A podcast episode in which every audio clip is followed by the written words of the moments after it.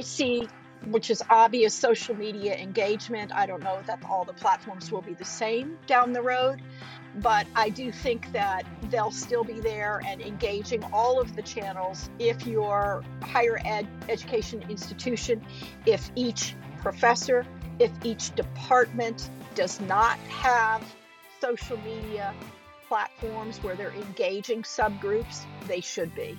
You want to build communities, you want to share information, you want to actually use digital platforms to address concerns.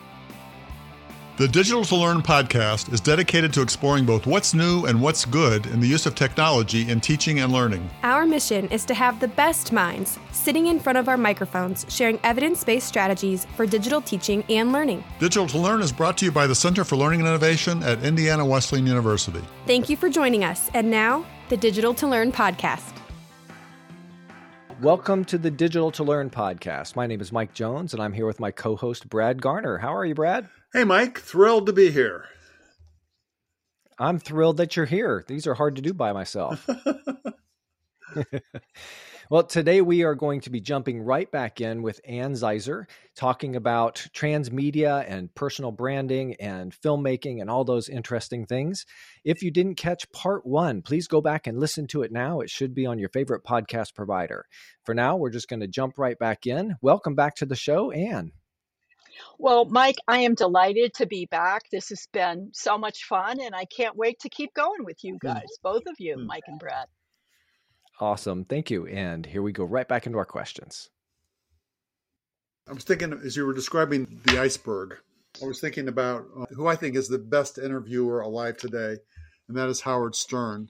When he has guests on like Paul McCartney, Barbra Streisand, Keith Richards, it's like you're listening in on a conversation between two friends and you're finding out all of the stuff below the waterline that Yes. connects perfectly with who they are in your own head. So that's a great analogy. Y- Yeah, and I believe that we hunger. One of the things that's wrong with social media is that, at least from what I see, is that people are curating above the waterline on their Facebook page and they're creating these artificial worlds of the perfect, well behaved, and well dressed children and the perfect vacation, the perfectly articulated meal. And it's artificial and unsustainable Yeah. and it's not real. And I think one of the reasons why I think we hunger for the below the waterline, Brad. And I think one of the reasons that Julia Child was so successful is because she would be on set at one of my home institutions, WGBH, where the French chef was created. And she would drop her food on the ground and say, That happens all the time in the kitchen. She was literally the first person on television who was human and below the water. And she took off. She was not a movie Yeah. star. She was human. And up Authentic. until that point, Yeah. authentic. And up until that point, movie stars and everybody who was on television was highly curated. We hunger for authenticity. Mhm. We hunger for the core truth of who each other are. Let me give you a quick example. Howard Stern was interviewing Billy Joel, and he told the story of Paul McCartney was going to come to his house, and he was thrilled, so excited. But about 10 minutes before Paul McCartney arrived, he remembered that Paul McCartney was a vegetarian. So he went through his refrigerator and pulled out all of the meat and was hiding it in cupboards so that Paul McCartney wouldn't see the meat in his refrigerator. I love it. That's I awesome. think what is the the karaoke one in the car with I know what you're talking about. I can't think of the name of it either. Yeah. I think that being in the car is disarming for people and i think that the comedian whose name is not coming to mind does the same thing you get them in the car and they're driving down the street they always say you want to talk to your kid put them in the car and then you can have a better conversation that i think that does it as well i think those interviews tend to be they're Yeah. singing and talking Put them I in the car and take their phone away, and then you can have a Yeah. conversation.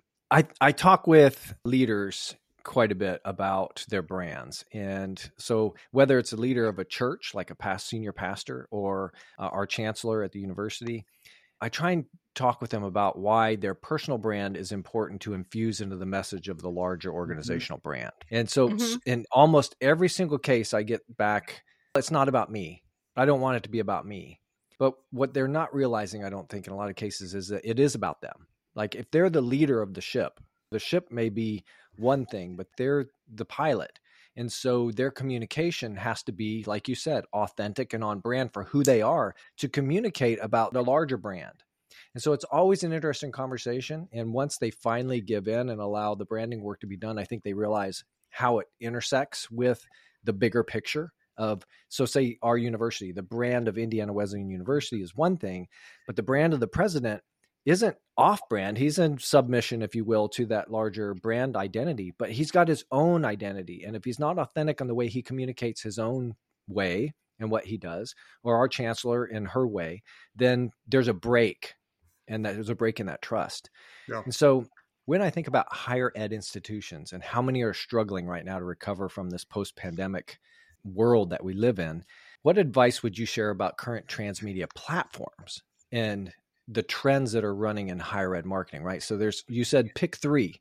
What 3 should a university be on and how would that help them in their marketing? Wow. Okay.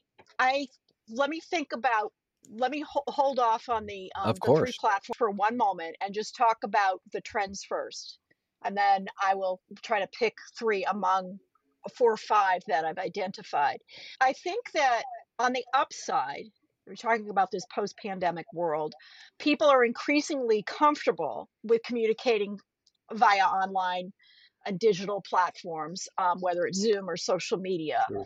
But on the downside, is that the amount of personal connection that you can have through digital platforms is always limited. And, and we know that there is research that tells us that students do uh, generally, especially young kids, do better in a physical classroom than they do on Zoom, and many people experienced that during the pandemic if they had kids. So I think that puts greater onus on all of us, but on higher ed institutions and especially higher ed institutions like yours that operate um, remotely or hybrid to create moments of collective experience and personal connection. And that's really what your job is. And it it is not only the knowledge that you are imparting, but it is the engagement with your students that is of paramount importance. That is, if you can connect them with a personal anecdote, and then what follows is a piece of information, it's going to stick. But if you just say, this is what you need to know, and you know this as educators, but educating isn't that far off from marketing. You have to have the emotional connection for the information to stick and it mm. has to be authentic and it has to be relevant. So I mm. see some trends across the board that apply to higher ed. Some of these are going to get to your platforms. I, I don't know which one will be the top three, but I'll take a gander when I'm done. I see certainly an evolving landscape for all of us in the future, driven a lot by technological advancements, but also student desire for connection and a real focus on delivering value and relevance to your students.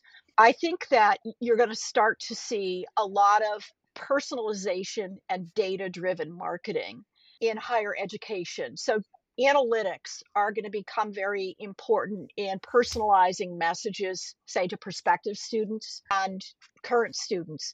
And I think that traditionally people have looked a lot at demographics, which is age and gender, geography, and all of that. But I think psychographics are where it's at for the future. And what that really means is attitudes and what you like to do and what are your opinions.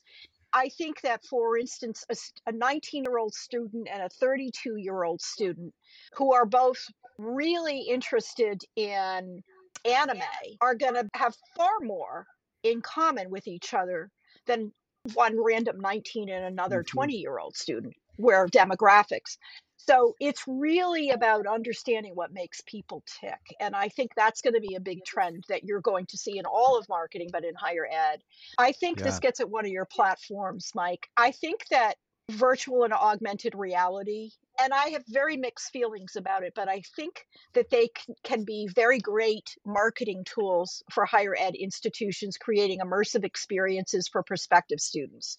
If you can't get on campus, and or if you can't afford to look at a school and be out of school, or you don't really have access to what the experience would be like in a remote classroom at that institution, you can create experiences using this technology that can show how interactive learning experiences may happen on campus and you may teach that way more. You can showcase facilities and, and programs that kind of thing. I see influencer marketing becoming more prevalent in higher mm. education. And i Oh, don't mean people and i don't mean the dark side of influencer marketing which is where people are I don't know, becoming famous for wearing cute clothes on social media. I actually mean ambassadors, higher education ambassadors. So that's students and faculty and staff who are collaborating with various academic communities online to promote universities and share authentic experiences, whether it be chats online, alumni making themselves available through LinkedIn sessions about how to network, all sorts of ways to use the current gold mine that you have at your institution to reach out. I see, which is obvious, social media engagement. I don't know that all the platforms will be the same down the road, but I do think that they'll still be there and engaging all of the channels if your higher ed education institution, if each professor if each department does not have social media platforms where they're engaging subgroups, they should be. You want to build communities, you want to share information, you want to actually use digital platforms to address concerns. Now, you obviously you could look at what's going on with Hamas in Israel, and these are very difficult conversations to have. But it's important Right. that institutions figure out a way to have them publicly in Mhm. today's world. Back to transmedia, content marketing and storytelling, like we were talking about before. You want to share compelling stories, testimonials, engaging content about campus life, success stories of alumni, unique programs that you might have to help you connect with um, audiences at an emotional level. I think obviously you are an institution with hybrid and uh, online learning.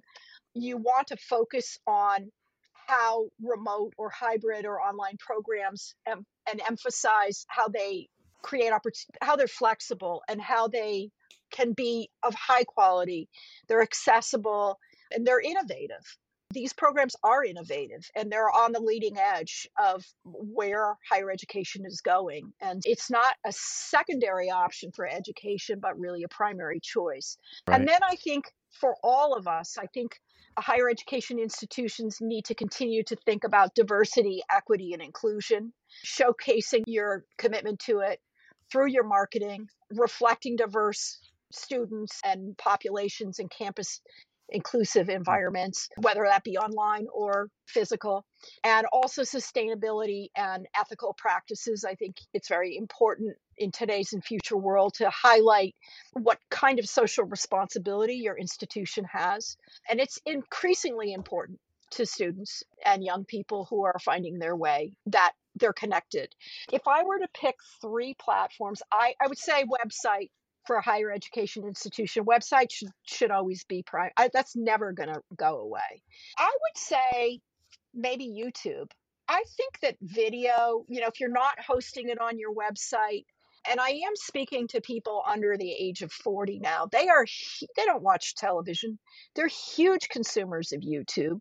And then maybe I would I'm going to add a fourth. I would say LinkedIn. I think LinkedIn is underutilized for its professional communities and i think that um, there are, is a lot of good idea sharing on linkedin. Um, a lot of young people don't get it but i don't think they've used it. And i would say social media. As i said it's never going to go away. It's going to change but i think that you can pick one platform that your institution feels most comfortable with. That's it's been and really sure fascinating run watching. Oh, go ahead. I was going to say, and make sure it's run by somebody who really is gets the brand, gets the institution's brand, gets the president's brand, Right. uh, understands the different departments Mm. within that institution, ha- has that big picture. I, I find it fascinating how the social media platforms have evolved into their separate categories. So you've got TikTok, which is entertainment, influencer culture in the moment. You've got LinkedIn, which is professional networking. You've got Facebook, which is now making a shift back towards personal relationships versus ads. So you've got Facebook stories now to the ad engine of mm-hmm. Facebook. Mm-hmm. And then you've mm-hmm. got Twitter, which is now X, and that's in the moment. If you're not on there all the time, you're going to lose your audience because it's a yesterday's news is yesterday's news today's news is today's mm-hmm. news on those platforms mm-hmm. and so watching and navigating those platforms i think is a constant goal of any social media manager or challenge i should say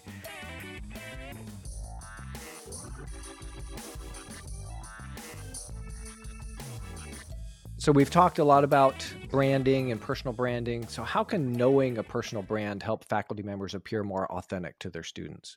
Obviously, you want to connect to your brand essence, you want to be authentic, all of that. Use personal stories, show vulnerability, provide context, laugh in the moment. What I wanted to say about faculty and staff is that while you have a lot of media platforms at your disposal, like your social media platforms, your LinkedIn, all of that. That's talking the talk. I think it's really important to walk the walk as well. And what I mean by that is, and it means doing extra work, but it's it really gets back to authenticity and reaching certain audiences really well. And that is think about creating a blog, think about doing hosting an online club for a small set of students with an interest in some subset of what you're about. Go the extra mile and do something with your audiences that is really a gift to them so that your brand isn't just about you going out and talking on your platforms, but do something interactive with that sense of community and connection with mm-hmm. your students. Love that. That's hospitality, right? Absolutely.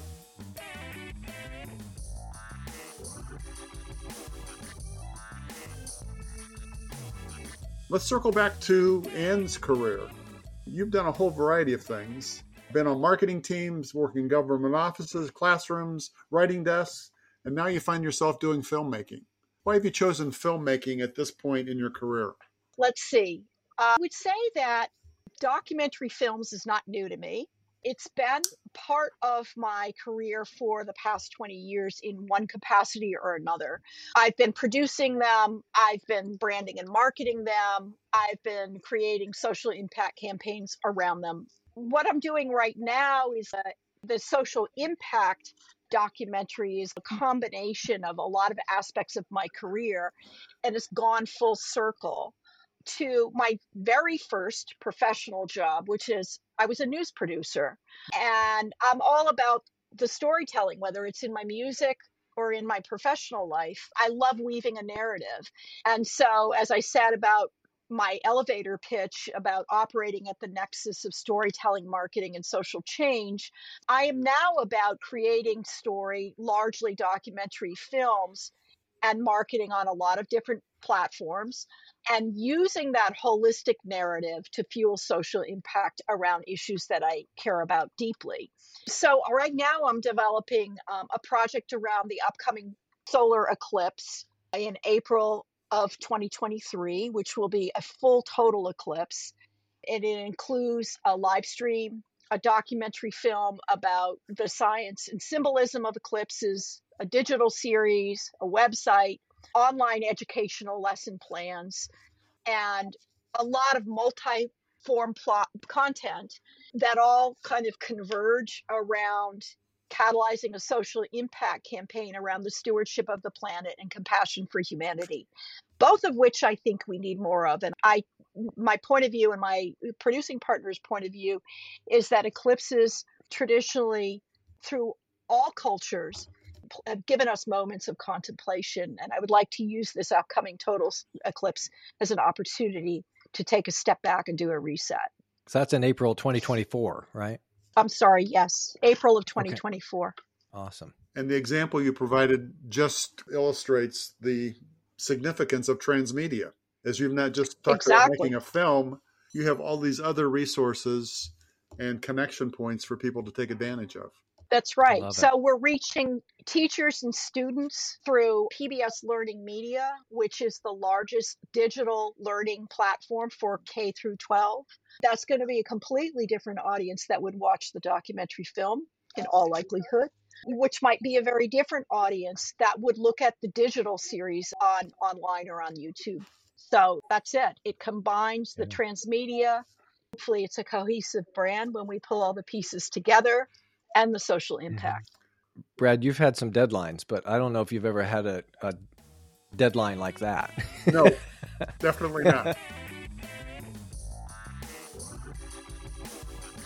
Okay, so Well, Anne, I'm going to hire you Oh, to do a documentary, and Uh-huh. you can pick a person, living or dead, that would be the focus of that documentary. Who would you pick? Lucille Ball. Wow. Ooh, Oh, okay. good choice. Why is it? So- why that choice? Let me tell you a story about a job interview I had once. and I'm going to name names here. We love that. It was the 80s. I'm going right way below the waterline on this one. I've got to try to Howard Stern this one a bit. It was the early 80s in Boston, Massachusetts, and Polaroid was a really hot company back then. And a company that anybody, I was in marketing at that point. I had left journalism and I was working at marketing firms at that point in my career. And I thought, Pete, wow, doing marketing for Polaroid would be cool because it's creating content and a creator company. If you were to, to go to Polaroid's brand archetype at the time, they were a creator, and I like being around creators. I'm not a creator, actually, but mm. I have some creator rising in me. So I went There's on a strength job in interview. numbers. I am a partial creator, but my brand archetype is explorer. I went on the job interview. It was hard to get into. Forget how I got in there. And I got in there and had an interview with a gentleman who was, I think, going to be my boss. And he asked me a similar question, Brad. He said, it wasn't about making documentary films, but if you could have lunch with anybody, who would you have lunch with? And I thought to myself, what a great question. This guy is an amazing interviewer because he's not asking me about marketing techniques. He wants to know who I am. Mhm. And so my answer is was that I would love to have lunch with Lucille Ball. And he cut me off and he said, No, somebody important, somebody that's really influenced your life. Oh, wow. And I said, I shall repeat myself, Lucille Ball. And I said, the reason that I would choose to have lunch with Lucille Ball is that I think that she was completely underestimated for who she truly was. I think she- was a brilliant storyteller, an exquisite comedian, and she was a businesswoman in Hollywood before any women were in Hollywood. She broke the mold on women's roles. She pushed against her husband and was an equal player, if not really the star of the show Yeah. when she and Ethel got into their hijinks, and he did not like my answer. And it was, I forget what he said, but he just said, That's not what I meant. And I said, Well, it is what I meant. And I got up and I walked out of the job interview. You're authentic and to I your brand. Yeah. And I, guess what? I didn't get the job, but I didn't want the job. That's what I learned by answering that question. So I think that for all the reasons I said I would like to have lunch with her, I'm guessing there probably are documentaries on Lucille Ball, but I think that she icon. I think that she didn't have enough gravitas in that answer. And I, again, she's underestimated. I think she was a leader on so many different fronts. And as a young woman, I watched her show and I didn't see a lot of people out there. And she used comedy to break through some very hard social situations in the 60s when the role of women was really being circumscribed. So instead of fighting, she used hot comedy Hmm. and she got what she needed out of life. Yeah. And I thought it was brilliant. And she started a major production company. She launched other careers. She was brilliant. That kind of brings us back around full circle to what you're saying about high intelligence is comedic.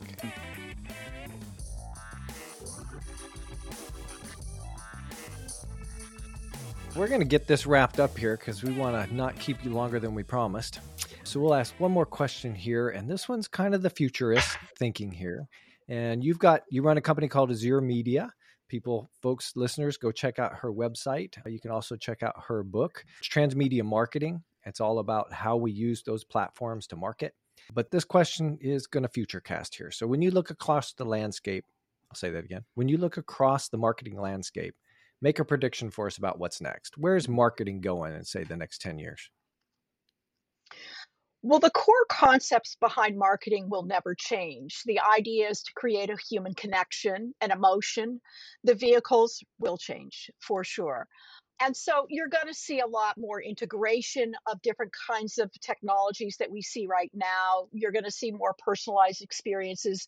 Obviously, AI and augmented reality are going going to be there and i think that ai will create a lot more personalized experiences for people. You'll see virtual reality shopping probably blockchain advertising to really fraud transparency trust those kinds of things.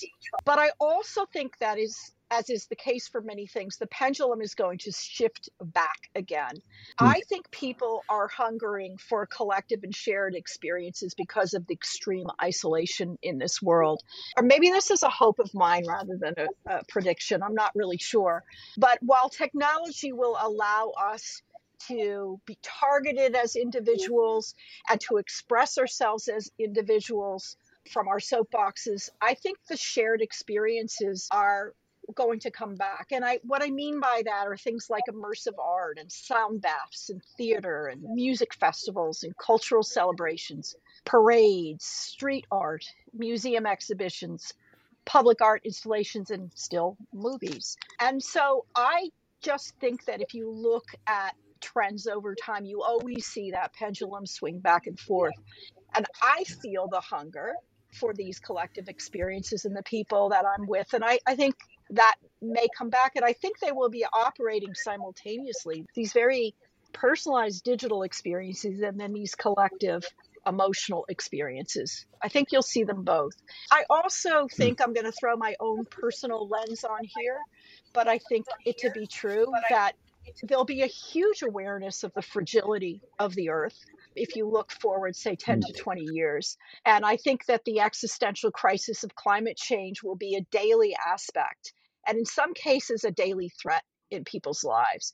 So I think there'll be a heightened consciousness in everything that we are doing around the the environment and I hope also this is now a hope and not a prediction but I hope that there will be much more to Brad's caregiver there will be much more emphasis, I'd like to see in the very near future, more emphasis on altruism and compassion, humility, and taking care of each other, taking care of humanity. So those are my that's my hope.